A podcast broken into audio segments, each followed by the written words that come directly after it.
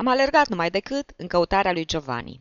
Am făcut două curse. Una către biroul lui, aflat în strada aceea pe care noi continuăm să o numim a caselor noi, pentru că așa obișnuiau să-i spună strămoșii noștri.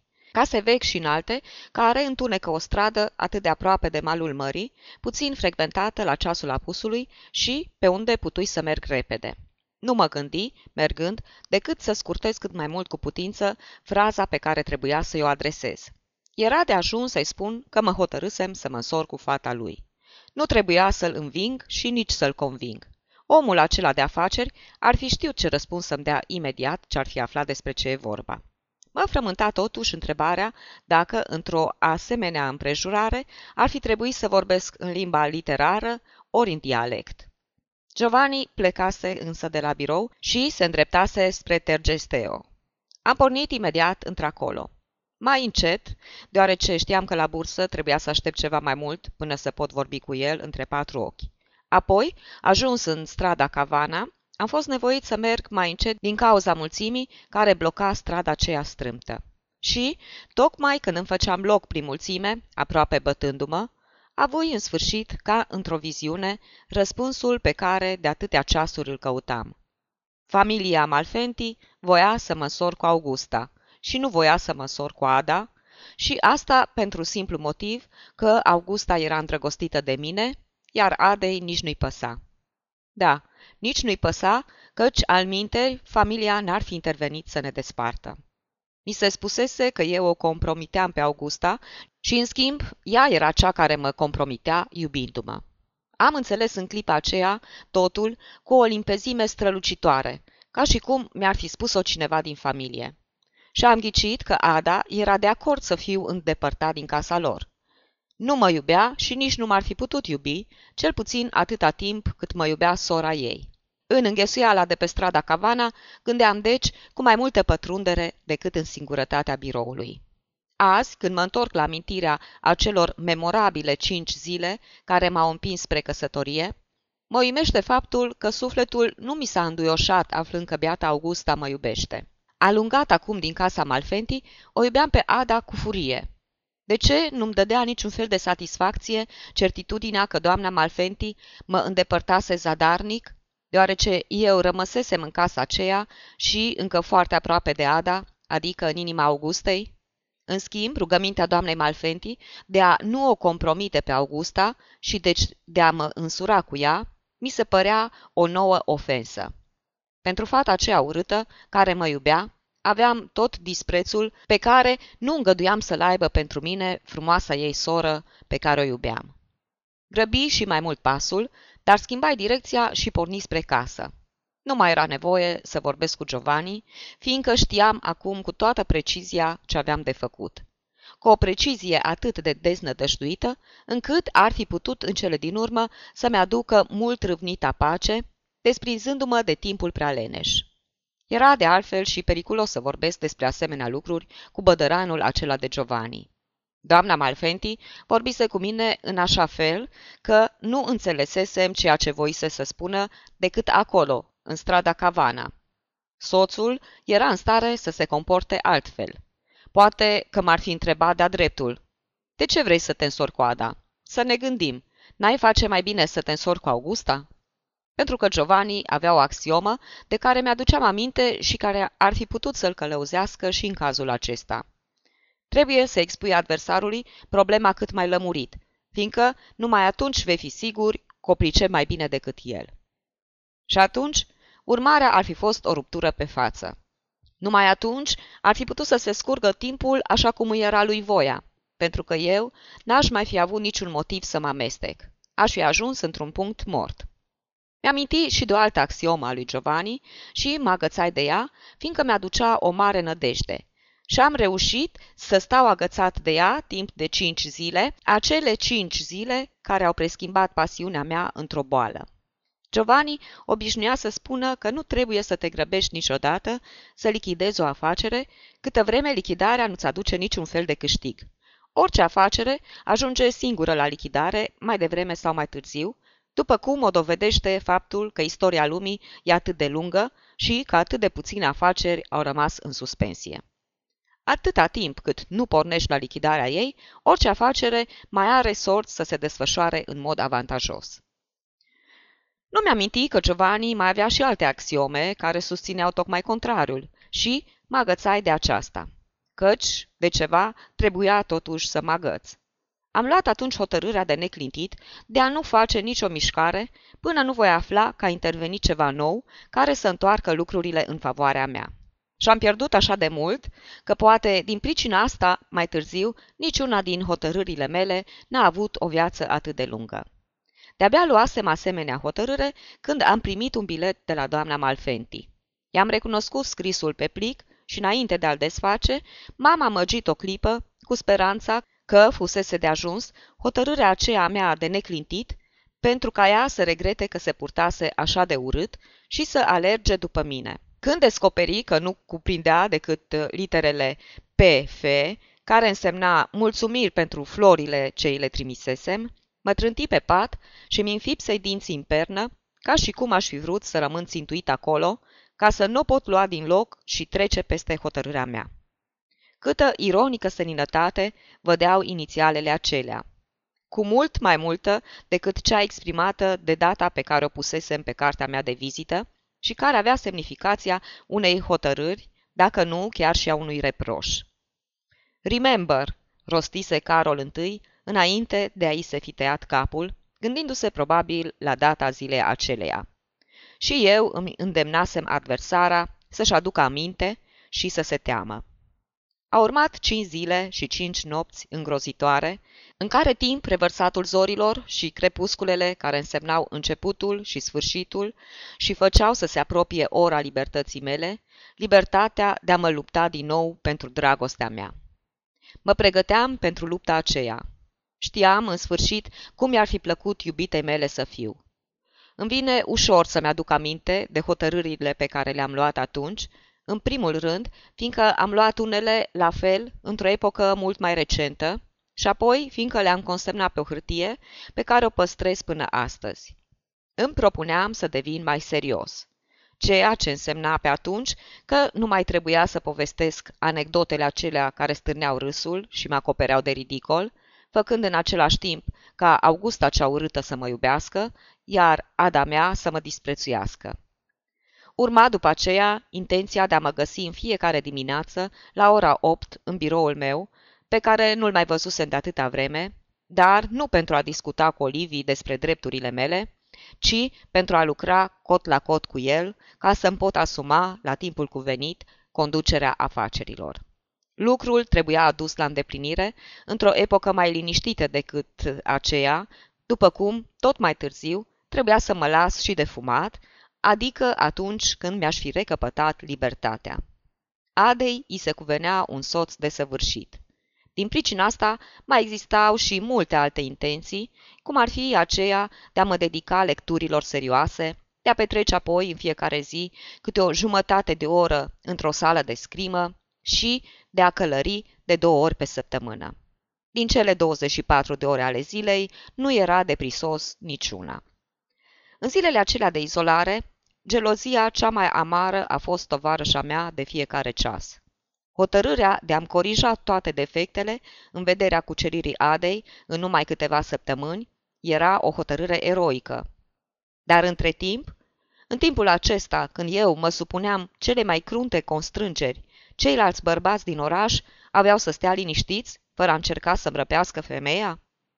Printre ei se afla cu siguranță vreunul care nu avea nevoie de atâta efort pentru a se face agreat. Știam, credeam că știam, că Ada, atunci când avea să găsească omul potrivit, avea să-și dea consimțământul pe loc, fără a mai aștepta să se îndrăgostească de el.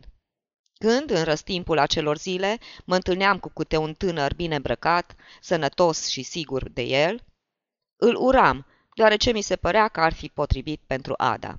Din perioada aceea, lucrul de care mi-amintesc cel mai bine e gelozia care se lăsa peste viața mea ca o negură.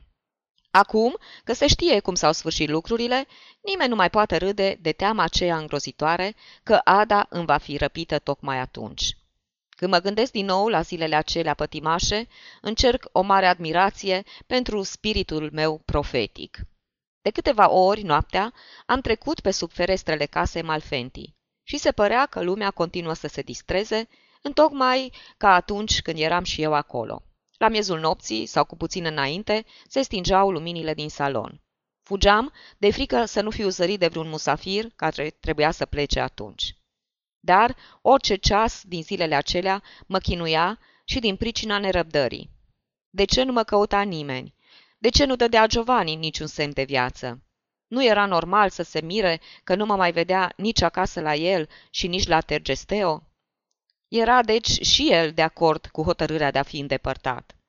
Îmi întrerupeam adesea plimbările din timpul zilei și chiar al nopții și alergam acasă să mă asigur că nu venise nimeni să mă caute.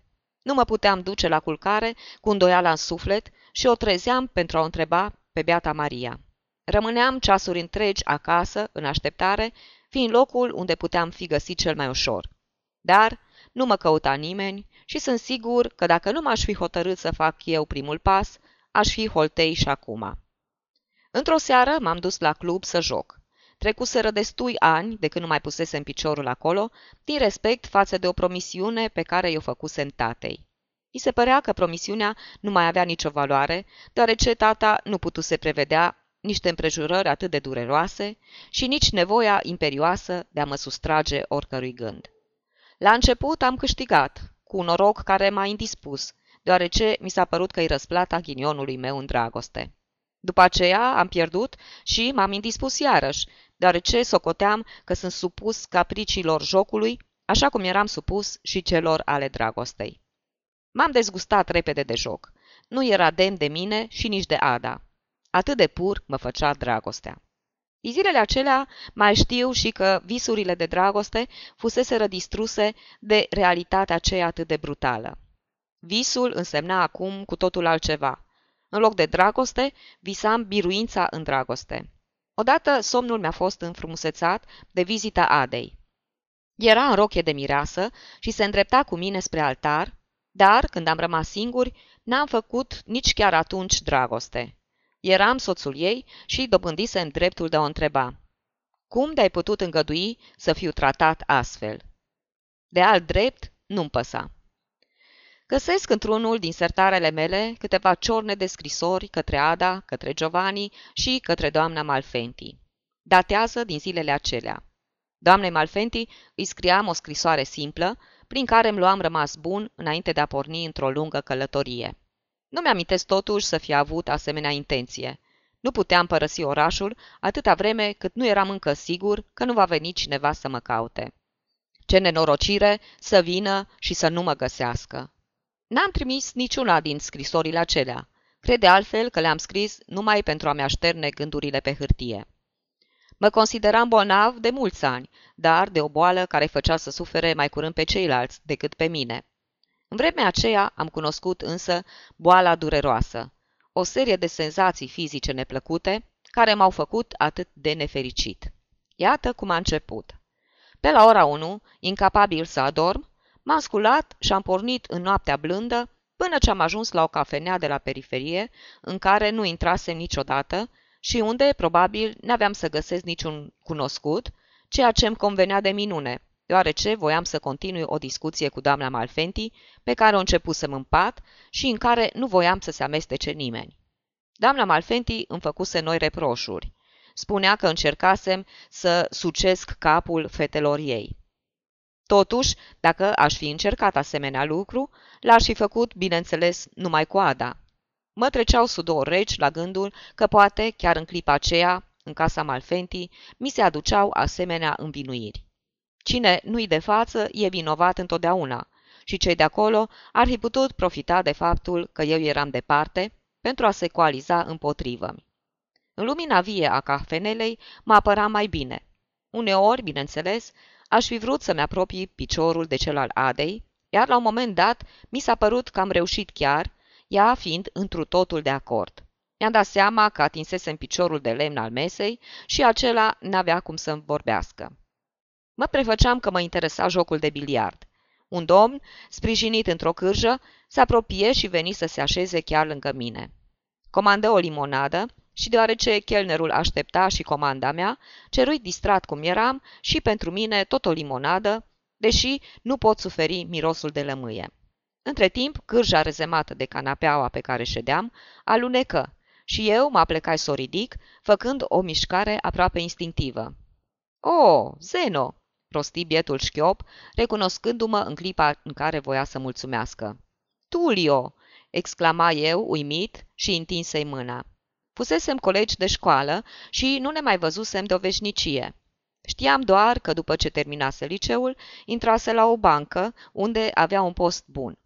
Eram cu toate acestea atât de distrat, încât îl întrebai brusc cum se făcea că piciorul drept îi era atât de scurt încât avea nevoie de cârjă.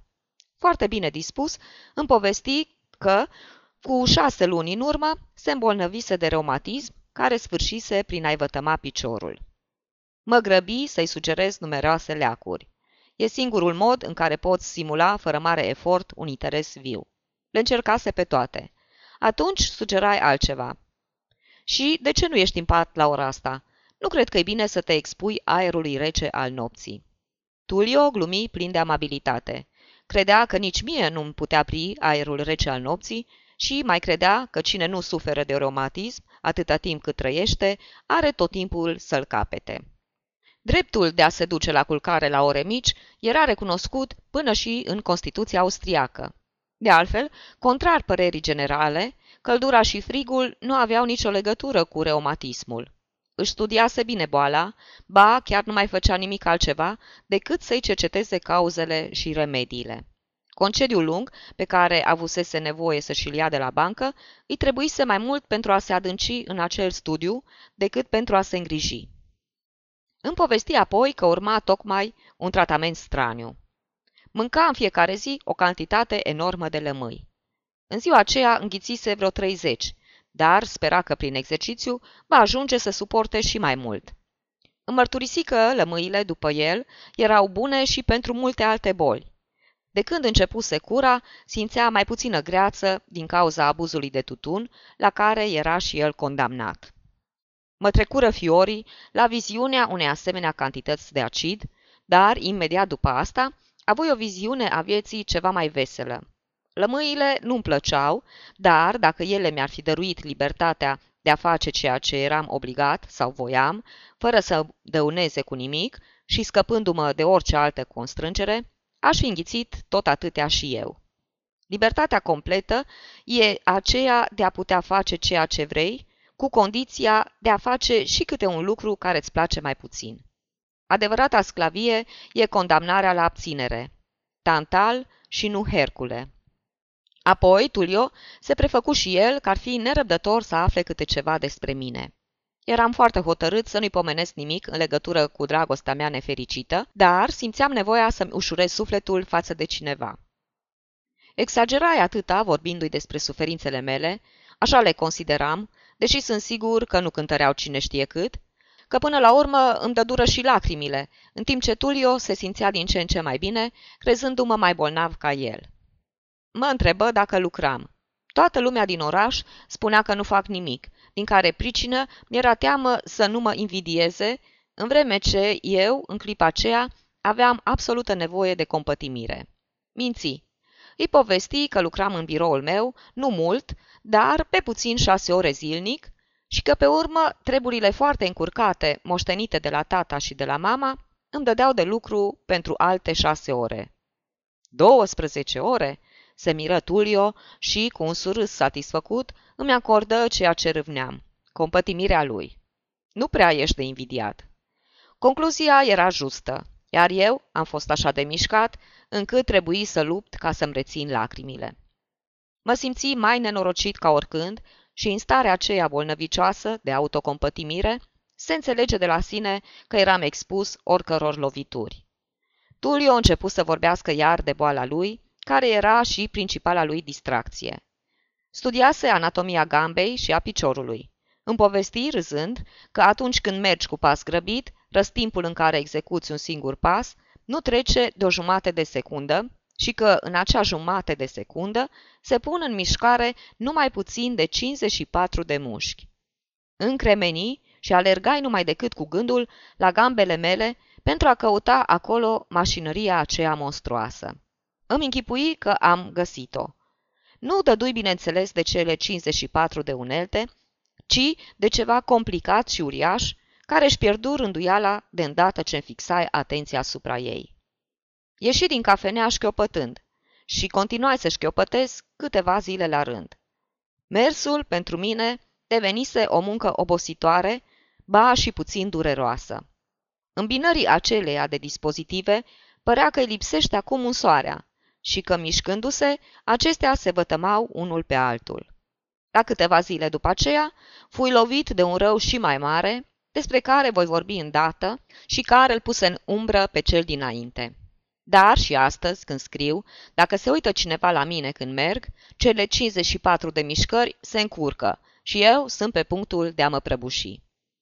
Până și lovitura aceasta i-o datorez tot Adei. Multe animale cad pradă vânătorilor sau altor animale când se află în epoca dragostei. Eu am căzut pradă bolii și sunt sigur că dacă aș fi aflat de mașinăria aceea monstruoasă în alt moment, n-aș fi avut nimic de suferit. Câteva cuvinte pe o foaie de hârtie pe care am păstrat-o îmi aduc aminte de altă stranie aventură din vremea aceea. Pe lângă însemnarea în legătură cu o ultimă țigară, însoțită de credința că mă voi putea vindeca de boala celor 54 de mișcări, se află și o tentativă poetică în legătură cu o muscă. Dacă n-aș ști că lucrurile stau altfel, aș crede că versurile acelea sunt opera vreunei domnișoare cu minți care tutuiește insectele pe care le cântă. Având însă în vedere că au fost așternute pe hârtie de mine, îmi vine a crede că, deoarece am trecut și eu prin asta, e un lucru care îi se poate întâmpla oricărui om. Iată cum au luat naștere versurile de care am pomenit. Mă întorsesem acasă noaptea târziu și, în loc să mă culc, am intrat în birou și am aprins lampa.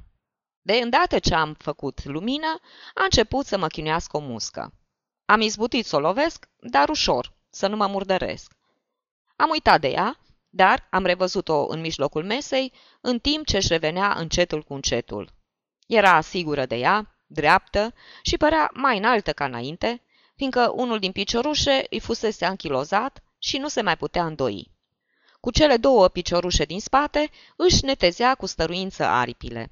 Încercă să se miște, dar se răsturnă pe spate. Se ridică și reîncepu, încăpățânată, stăruitoarea ei ocupație. Am scris atunci versurile acelea, surprins de a fi descoperit că micul organism al muștei, chinuit de durere, acționa sub impulsul a două erori. În primul rând, încăpățânarea de a-și netezi aripile, care nu erau rănite, arăta că insecta nu știa de unde vine durerea. Apoi, asiduitatea efortului demonstra că în mintea ei puțin tică exista credința nestrămutată că sănătatea e un bun al tuturora și că trebuie neapărat să se întoarcă atunci când ne-a părăsit. Erau erori care îi se pot ierta cu ușurință unei insecte, care nu viețuiește decât un singur anotimp și nu are răgaz pentru experiențe. Dar veni duminica. Se încheia și a cincea zi de la ultima mea vizită la familia Malfenti. Eu, deși lucrez atât de puțin, am avut întotdeauna un mare respect pentru ziua de sărbătoare, care împarte viața în perioade scurte, făcând-o astfel mai suportabilă. Cu ziua aceea de sărbătoare se încheia și pentru mine o săptămână de oboseală, aducându-mi bucuria cuvenită. Nu-mi schimbai cu nimic planurile, dar pentru ziua aceea nu aveau nicio valoare, căci voiam să o revăd pe Ada. N-aveam să-mi compromit planurile cu niciun cuvânt, dar trebuia să o revăd, deoarece exista și posibilitatea ca lucrurile să se fi schimbat în favoarea mea și atunci ar fi fost o mare greșeală să sufăr mai departe fără niciun rost. De aceea, la amiază, cu graba pe care mi-o îngăduiau bietele mele picioare, alergai în oraș și anume pe strada pe care știam că urmau să treacă, întorcându-se de la slujbă, doamna Malfenti și fetele. Era o duminică plină de soare și mergând îmi spuneam că în oraș mă așteaptă poate vestea mult dorită, dragostea Adei. Nu se întâmplă așa, dar, pentru încă o clipă, avui această iluzie. Norocul mă favoriză într-un mod de necrezut. Mă întâlni față în față cu Ada, numai cu Ada. Mi se tăiară picioarele și răsuflarea. Ce să fac? Potrivit hotărârii luate, ar fi trebuit să mă dau în lături și să o las să treacă, salutând-o cu oarecare răceală. Dar, în mintea mea, lucrurile se învălmășiră un pic, deoarece înainte luasem cu totul alte hotărâri, dintre care îmi aminti de una, potrivit căreia ar fi trebuit să vorbesc limpede, ca să-mi aflu soarta chiar din gura ei. Nu mă dădui în lături și, când mă salută, ca și cum ne-am fi despărțit cu cinci minute înainte, mă apropiai de ea. Îmi spuse, Bună ziua, domnule Cosini, sunt cam grăbită. Iar eu, îmi dați voie să vă conduc puțin? Ea primi surâzând. Ar fi trebuit deci să vorbesc. Adăugă că se ducea direct acasă, de unde înțelesei că nu mai aveam la dispoziție ca să vorbesc decât cinci minute și chiar din timpul acesta pierdui o parte, socotind dacă erau de ajuns pentru lucrurile importante pe care trebuia să le spun. Mai bine să nu le spun deloc decât să nu le spun în întregime.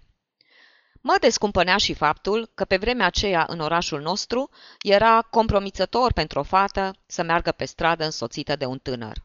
Iar Ada îmi îngăduia acest lucru. N-avea motive să fiu mulțumit? Între timp mă uitam la ea, căutând să-mi simt dragostea învăluită din nou în ceața mâniei și a îndoielii. Aveam să-mi redobândesc cel puțin visurile? Ada îmi apărea mică și mare în același timp, grație armoniei liniilor sale. Visurile se întorceau în stol, chiar și alături de ea, cea reală. Era felul meu de a dori și mă întorsei la el cu o bucurie fără margini. Din inima mea se ștergea orice urmă de mânie sau de resentiment. Dar în spatele nostru se auzi o invocație șovoitoare. Dacă permiteți, domnișoară. Mă întorsei indignat. Cine îndrăznea să întrerupă explicațiile pe care încă nu le începusem? Un domnișor imberb, brun și palid, o privea pe Ana cu niște ochi plini de nerăbdare. La rândumi, mă uitai și eu la Ada, în speranța nebună că îmi va cere să-i vin în ajutor. Ar fi fost de ajuns un semn de-al ei și m-aș fi aruncat asupra individului, cerându-i socoteală pentru cutezanță. Și măcar de-ar fi insistat. Suferințele mele ar fi luat sfârșit pe loc dacă mi s-ar fi îngăduit să mă avânt într-un act brutal de forță. Dar Ada nu făcu semnul acela. Cu un surâs spontan, care îi modifică aproape imperceptibil linia feței și a gurii, ba chiar și lumina privirii, îi întinse mâna. Domnul Guido! Prenumele acela îmi făcu rău. Ada, numai cu puțin înainte deci, mi se adresase cu numele meu de familie. Mă uitai mai bine la acel domn Guido. Era îmbrăcat cu o eleganță căutată și în mâna dreaptă, înmănușată, ținea un baston cu un mâner de fildeș foarte lung, pe care nu l-aș fi purtat nici dacă mi s-ar fi plătit o anumită sumă de bani pentru fiecare kilometru. N-aveam impresia că fac o greșeală, văzând într-un asemenea ins o amenințare pentru Ada. Există indivizi dubioși care se îmbracă elegant și poartă chiar astfel de bastoane. Surâsul Adei mă readuse în lumea celor mai comune relații mondene. Făcu prezentările. Și zâmbi și eu. Surâsul Adei amintea puțin de ondularea unei ape limpezi, mângâiate de o briză ușoară. Chiar și al meu amintea de o asemenea mișcare, produsă însă de o piatră pe care ar fi aruncat-o cineva în apă. Îl chema Guido Speyer. Surâsul meu deveni mai spontan, deoarece mi se prezenta chiar atunci ocazia de a-i spune ceva neplăcut. Sunteți neamț? Îmi răspunse politicos că recunoștea că după nume toată lumea putea crede astfel. Cu toate astea, documentele familiei dovedeau că erau italieni de mai multe secole. Vorbea toscana cu multă naturalețe, în timp ce, Ada și cu mine, eram osândiți la dialectul nostru. Mă uitam la el ca să pot auzi mai bine ce spunea. Era un tânăr foarte frumos. Buzele, firesc între deschise, lăsau să se vadă un șirac de dinți albi și perfecți. Ochii îi erau plini de vioiciune și expresivi, iar când și-a scos pălăria, am putut vedea că părul lui, negru și puțin ondulat, acoperea tot spațiul pe care îl destinase mama natură, în timp ce mare parte din țeasta mea fusese invadată de frunte. L-aș fi urât chiar și dacă n-ar fi fost Ada de față, dar sufeream din pricina urii aceleia și căutam să o atenuez. Îmi spuneam, e prea tânăr pentru Ada. Iar apoi mă gândi că prietenia și amabilitatea pe care îi le arăta Ada se datorau probabil vreunui ordin de-a lui Giovanni. Poate că era un om important pentru afacerile firmei Malfenti și mie mi se păruse că în asemenea cazuri toată familia era datoare să colaboreze. Îl întrebai, vă stabiliți la Trieste? Îmi răspunse că se afla aici de o lună și că era pe cale să înființeze o casă de comerț. Respirai ușurat. Aveam impresia că ghicisem. Mergeam șchiopătând, dar destul de degajat, văzând că nu băga nimeni de seamăn. O priveam pe Ada și încercam să uit totul, inclusiv pe cel care ne însoțea. În fond, eu sunt omul prezentului și nu mă gândesc la viitor atunci când acesta nu întunecă prezentul cu niște umbre prea evidente. Ada mergea între noi doi și avea pe față, stereotip întipărită, o vagă expresie de bucurie care ajungea parcă până la zâmbet. Bucuria aceasta mi se părea nouă. Pentru cine era surâsul? Nu pentru mine, pe care nu mă văzuse de atâta timp? Ascultai cu atenție ceea ce spuneau. Vorbeau de spiritism și aflai imediat că Guido introdusese în casa Malfenti masa vorbitoare. Eram plin de nerăbdare să mă încredințez că surâsul acela gingaș, care plutea pe buzele Adei, erau pentru mine și interveni în discuția lor, improvizând o poveste cu spirite. Niciun poet n-ar fi putut improviza în rime fixe mai bine ca mine. La un moment dat, când încă nici nu știam în ce fel aveam să termin, încheiai mărturisind că acum credeam și eu în spirite, datorită unei întâmplări prin care trecusem chiar cu o zi înainte pe aceea stradă. De fapt, nu, ci pe strada paralelă cu aceea și pe care de altfel o și zăream. Spuse apoi că și Ada îl cunoscuse pe profesorul Bertini, care murise de puțină vreme la Florența, unde se stabilise după ce ieșise la pensie. Aflasem de moartea lui dintr-o scurtă notiță apărută într-un ziar local și pe care eu o și uitasem, deoarece atunci când mă gândeam la profesorul Bertini, îl vedeam plimbându-se prin cascine și bucurându-se de o bine măritată odihnă.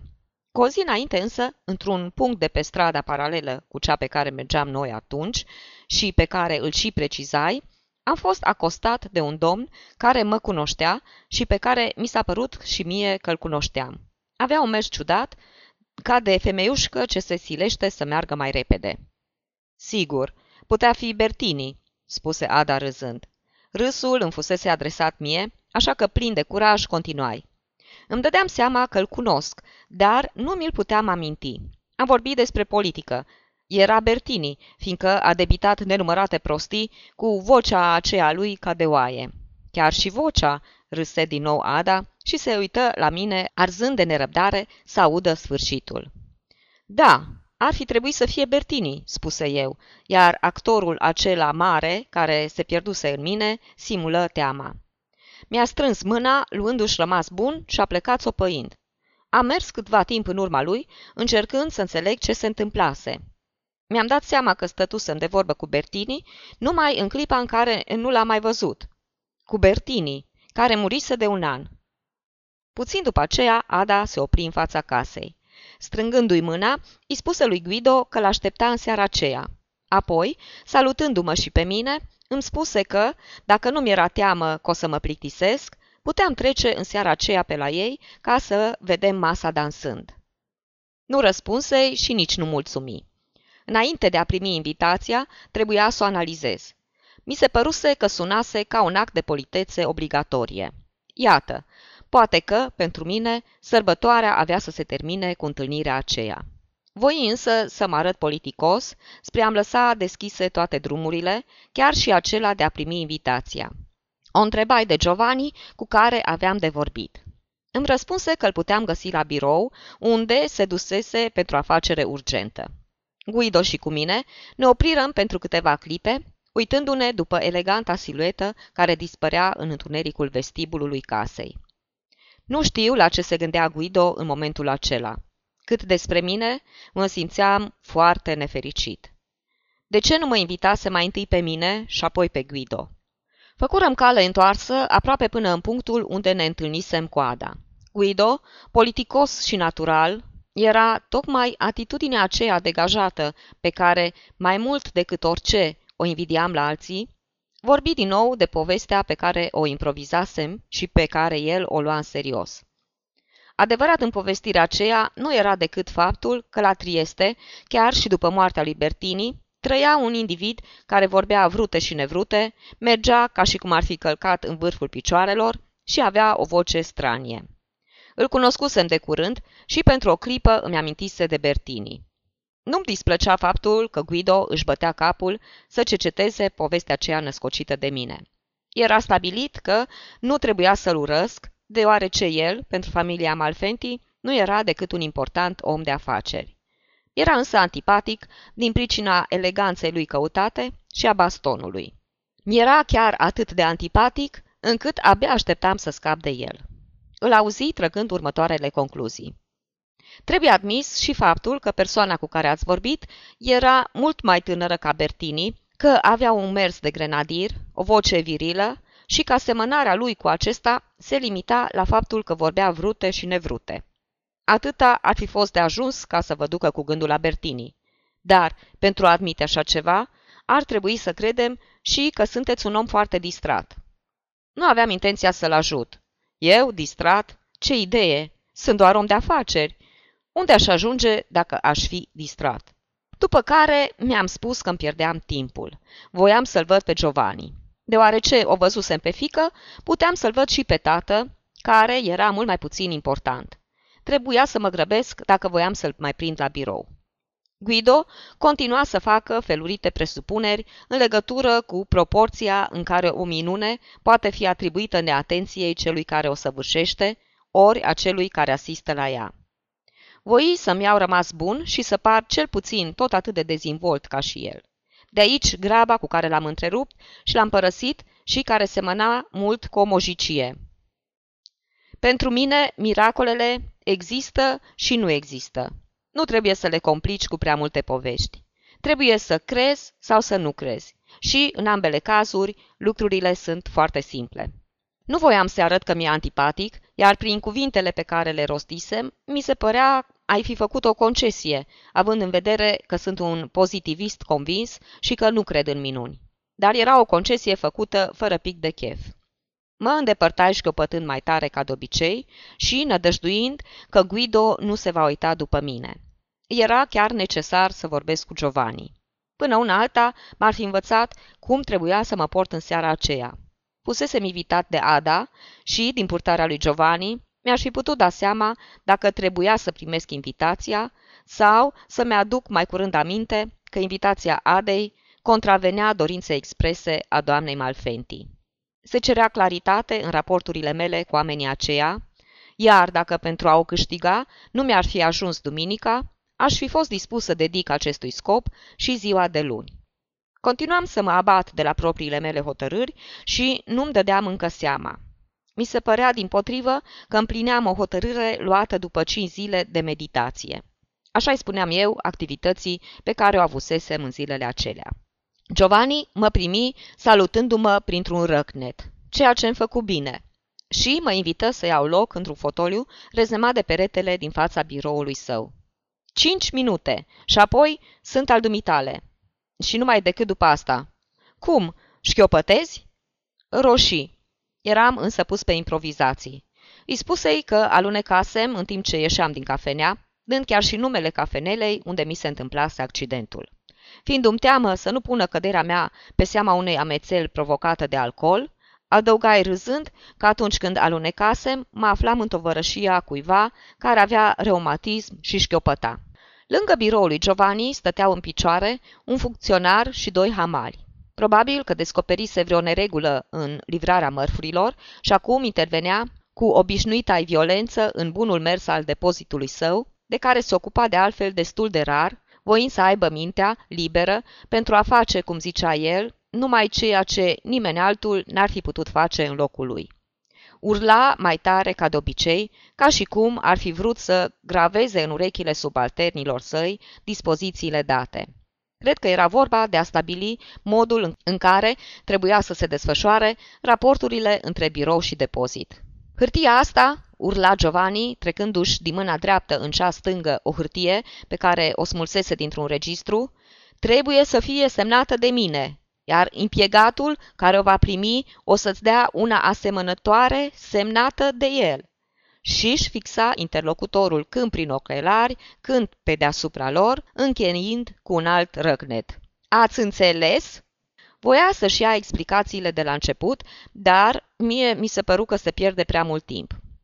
Aveam sentimentul curios că, grăbindu-mă, m-aș fi putut bate cu mai mult succes pentru Ada, dar după aceea am dădui seama, surprins la culme, că nu mă aștepta nimeni și că nici eu nu așteptam pe nimeni și că nu se putea face nimic pentru mine. Mă apropiai de Giovanni cu mâna întinsă. Trec în seara asta pe la dumneavoastră. Atenția îi se îndreptă numai decât asupra mea, în care timp ceilalți se dădură la o parte. De ce nu te mai vedem de atâta timp?"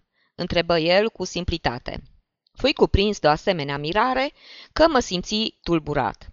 Tocmai asta era întrebarea pe care Ada nici nu se gândise să mi-o pună și la care aș fi avut dreptul. Dacă n-ar fi fost de față și ceilalți, aș fi vorbit cu Giovanni în modul cel mai sincer, deoarece întrebarea pe care mi-o pusese dovedea de plina lui nevinovăție în acea conjurație de care îmi dădui seama că fusese urțită împotriva mea. Numai el era nevinovat și era vrednic de încrederea mea. Poate că, atunci pe loc, n-am văzut lucrurile cu atâta claritate și cea mai bună dovadă e faptul că n-am avut răbdare să aștept plecarea funcționarului și a hamarilor. Și apoi voiam să cercetez și, dacă nu cumva Ada, fusese împiedicată să pună întrebarea aceea de sosirea neașteptată a lui Guido. Dar chiar și Giovanni mă împiedică să vorbesc, arătându-se nerăbdător să se întoarcă la treburile lui. Ne vedem atunci diseară. O să auzi un violonist cum n-ai mai auzit încă. Face pe diletantul numai pentru că e atât de bogat că nu socoate de demnitatea lui să-și facă o profesie din muzică. Vrea să se dedice comerțului și dădu din numeri în semn de dispreț. Eu, care iubesc totuși comerțul, n-aș vinde în locul lui decât note. Nu știu dacă îl cunoști. E un anume Guido Speyer. Da? Serios? spuse-i, prefăcându-mă mulțumit, dând din cap, căscând gura și bălângănind din mâini. Tinerelul acela frumușel știa și să cânte la vioară? Serios? Și chiar atât de bine? Sperasem că Giovanni glumise și, exagerând cu laudele, voise să-mi dea a înțelege că Guido nu era altceva decât un tip care scârție la vioară. Dar el continua să dea din cap cu aceeași mare admirație. Îi strânse mâna. La revedere! Mă îndreptai și căpătând spre ușă, dar mă opri o îndoială. Poate că aș fi făcut mai bine să nu primesc invitația și în cazul acesta ar fi trebuit să-l previn pe Giovanni. Mă întorsei, dar băgai atunci de seamă că Giovanni se uita la mine cu cea mai mare atenție, a plecat înainte ca să mă poată vedea mai de aproape. Lucru pe care nu-l putui suporta și plecai. Un violonist. Dacă era adevărat că știa să cânte atât de bine, atunci eram pur și simplu un om distrus. Cel puțin, dacă n-aș fi cântat și eu la același instrument și dacă nu m-aș fi lăsat convins să cânt în casa Malfenti. Mă dusesem acolo cu vioara, nu ca să câștig inima oamenilor cu cântecul meu, ci ca un pretext ca să-mi pot prelungi vizitele. Fusesem un dobitoc. Aș fi putut folosi atâtea alte pretexte mai puțin compromițătoare. Nimeni n-ar putea spune că îmi fac iluzii în ceea ce mă privește. Știu că am un foarte pronunțat simț muzical și nu datorită afectării studiez muzica cea mai complexă. Și tocmai acest foarte pronunțat simț muzical al meu mă avertizează și m-a avertizat cu ani în urmă că nu voi ajunge niciodată să cânt în așa fel încât să-i facă plăcere și celui care mă ascultă. Dacă, totuși, continui să cânt, o fac din același motiv pentru care continui să-mi îngrijesc sănătatea. Aș putea cânta ceva mai bine dacă n-aș fi bolnav. Și, chiar și atunci când caut echilibru pe cele patru coarde, nu fac decât să-mi îngrijesc sănătatea. Organismul meu suferă de o ușoară paralizie și atunci când exersez la vioară, aceasta se manifestă în întregime, fiind de aceea cu mult mai ușor de vindecat. Chiar și ființa cea mai de rând, atunci când știe ce sunt terțele, vartele și sextele, poate trece de la unele la altele cu aceeași exactitate ritmică cu care poate trece și ochiul de la o culoare la alta. În ceea ce mă privește însă, oricare din pasajele acelea, după ce l-am executat, se lipește de mine și nu mai scap de el niciodată, așa că se insinuează în pasajul următor și îl deformează. Pentru a pune notele la locul lor, am nevoie să-mi bat tactul cu picioarele și cu capul, dar atunci, adio naturalețe, adio liniște, adio muzică. Muzica pe care o execută un om echilibrat este însăși ritmul pe care îl creează și le puizează tot ea. Când voi putea realiza miracolul acesta, voi fi vindecat. Și pentru prima oară mă gândi să părăsesc câmpul de luptă, să plec din Trieste pentru a căuta să mă distrez în altă parte. Nu mai era nicio nădejde. Ada era pierdută pentru mine. Eram sigur de asta. Dar nu știam oare că n-avea să se mărite decât după ce își va prețui și cântări viitorul soț, ca și când ar fi fost vorba să atribuie un titlu academic? I se părea ridicol, pentru că, fiind vorba de niște ființe omenești, Vioara n-ar fi putut atârna prea greu în alegerea unui soț, dar asta nu mă salva. Eu simțeam importanța acelei muzici. Era decisivă, întocmai ca la păsările cântătoare. Mă închise din nou în birou. Pentru ceilalți, ziua de sărbătoare nu se terminase încă. Scoasei vioara din cutie, deși nu știam încă dacă aveam să o sfărm sau dacă aveam să cânt ceva. După aceasta o încercai, ca și când aș fi vrut să-mi iau un ultim rămas bun de la ea, și în cele din urmă începui să exersez eterna sonată Kreutzer. Exact în locul în care arcușul meu parcusese atâția și atâția kilometri, începui, în tulburarea mea, să parcurg în mod mecanic alții. Toți cei ce se consacră acelor blestemate patru coarde știu că, atâta timp cât trăiesc izolați, cred că orice sforțare, cât de mică, aduce cu sine un progres corespunzător. Dacă n-ar fi așa, cine ar mai primi să se supună la infinit muncii acelea silnice, de parcă ar fi avut ghinionul să ucidă pe cineva. După puțin, mi se păru că lupta mea cu Guido nu era definitiv pierdută. Cine știe dacă nu mi-era dat să intervin în relațiile dintre Guido și Ada, datorită viorii mele biruitoare. Nu era niciun fel de înfumurare în asta, ci obișnuitul meu optimism, de care nu m-am putut dezbăra niciodată. Ori de câte ori mă amenință vreo nenorocire, în prima clipă sunt îngrozit, dar imediat după asta uit totul în credința cea mai sigură că o voi putea evita. În momentul acela, de altfel, ar fi fost suficient numai ca propria împărere asupra talentului meu de violonist să fie ceva mai binevoitoare. Se știe că în artă, în genere, o părere sigură rezultă numai din comparație, lucru care mie îmi lipsea. Și apoi vioara ta îți răsună atât de aproape de ureche că drumul până la inimă e destul de scurt. Când obosit încetai să cânt, îmi zisei, Bravo, Zeno, ți-ai câștigat pâinea pe ziua de azi. Porni fără nicio șovoială spre casa Malfenti. Primisem invitația și acum nu mai puteam da înapoi. Mi se păru de bun augur că fata din casă mă primi cu un zâmbet prietenos și întrebându-mă dacă fusese bolnav, de nu mai trecusem pe acolo de atâta timp. Îi dădui un bacșiș. Întreaga familie, a cărei reprezentantă era, îmi punea întrebarea aceea prin gura ei.